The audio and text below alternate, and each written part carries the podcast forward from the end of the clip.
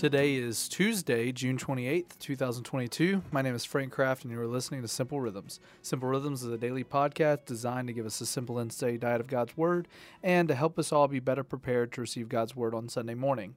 Today's text comes from Proverbs chapter 3, verses 9 and 10. The Word of the Lord says this Honor the Lord with your wealth and with the first fruits of all your produce. Then your barns will be filled with plenty, and your vats will be bursting with wine. Yeah, so this is such a good verse for us to meditate on and to think about. You know, we're right in the middle of mission enterprise. We're talking about serving the least of these, and one of the best ways that we can be merciful and kind and and and and show love to the needy in our our lives and our circle of influence is simply by being generous and by by spending and sharing and giving of our wealth and our possessions to those who have a greater need, to those who are in a different life status than we are. And so and so, as we think about this, there's a very important word that we, in seeking to understand the old covenant with the new covenant and this proverb under the new covenant lens of Christ and his fulfillment of all the law and the prophets, the word that really defines this is stewardship and this is where we we read honor the lord with your wealth is that we want to steward the things that god has given us well. And that's probably the most important principle that i really want you to walk away from today with this is that um, is that we want to steward the things that god has given us it is the first and, and, most important truth for us to have on our hearts when we think about our wealth, when we think about the money in our pockets, when we think about the things that we own, when we think about the cars that we drive and the the the activities that we participate in, the things that we spend our money on, but then also just our very breath is all given to us by God.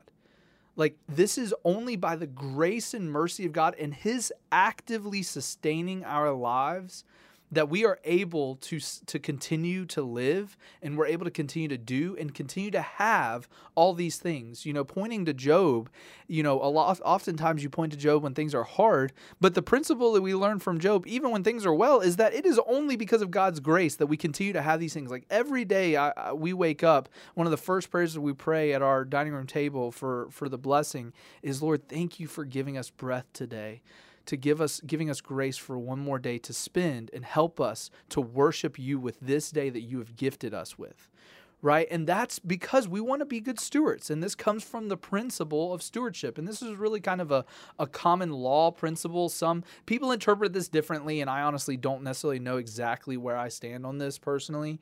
Um, uh, but the, this idea is like we want to honor the Lord with our possessions, and that's going to be different for each person. Remember, Jesus is very clear. He says, "Sell your possessions and give to your poor, give to the poor." You know, like and and and and he he has very clear commands for us to be generous and to give. You know, oftentimes the tithe is kind of that first starting point, right? I really encourage you, and I say, I say this like softly and hesitantly. If you are not, if if you don't have a habit of worship through giving in your home and with your family, where you are giving a a, a simple ten percent uh, that we call tithe of your gross. This is not your net. It's not your leftover uh, leftovers. We, it's our first fruits, right? That's what he says. And with the first fruits of all your produce, with your gross, if we're not tithing a 10% of our growth, I really encourage you because that's seen very strongly and commonly as a starting point of generosity is just giving that tithe. And that's a part of our membership covenant. That's a part of being a member here. We make a promise for us to give and to tithe. And again, from our gross, not from our net, not from the leftovers after all the bills are paid, we give 10% of that. It's and, and that's like kind of the starting point of giving and being generous. But when we think about stewardship, and when we think about giving from a generous heart that we see in the New Testament and in the New Covenant from Jesus, it's really from with everything that we are and everything that we have, we want to honor God with it. And again, that's going to look different for each one of us.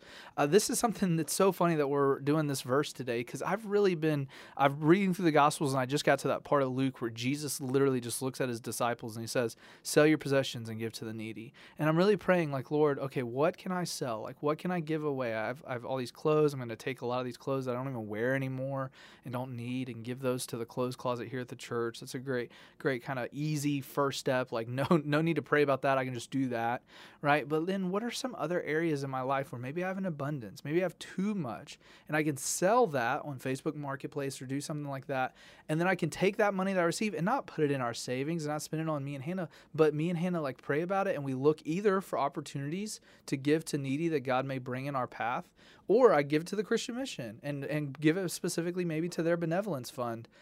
And, uh, and let them use that money to give to those who are needy and poor, and let them me be good stewards by giving to good stewards, right? And I'm honoring the Lord with my wealth. This is something I'm praying about something that God maybe laid on my heart. I'm just sharing that with you, uh, not seeking to influence you or, or, or, encourage you in any way. Just it's it's again, this is the word, this is the idea that we want to think about as we meditate on this verse in Proverbs three. Is we want to honor the Lord with our wealth. We want to be good stewards. We want to first remember everything that we have belongs to God. We are living sacrifices, and we want to use our life and our possessions and our wealth and our time and our treasures and our talents. And we want to use all of this stuff to give glory to God.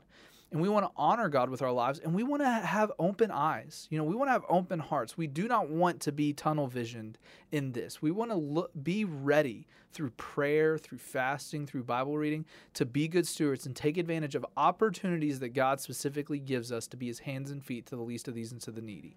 And so we do that through Serve Enterprise, we do that with our time and our talents. But just because we want or called to do it with our time and our talents doesn't mean that we're not called to do it with our wealth and our possessions. It's a both thing, not an either And so I just encourage you to honor the Lord with your possessions, spend time in prayer, meditating, talking amongst your family. How is it that we are honoring our Lord with our possessions, and what can we do maybe more so, more and more, as we continue to seek to live as living sacrifices?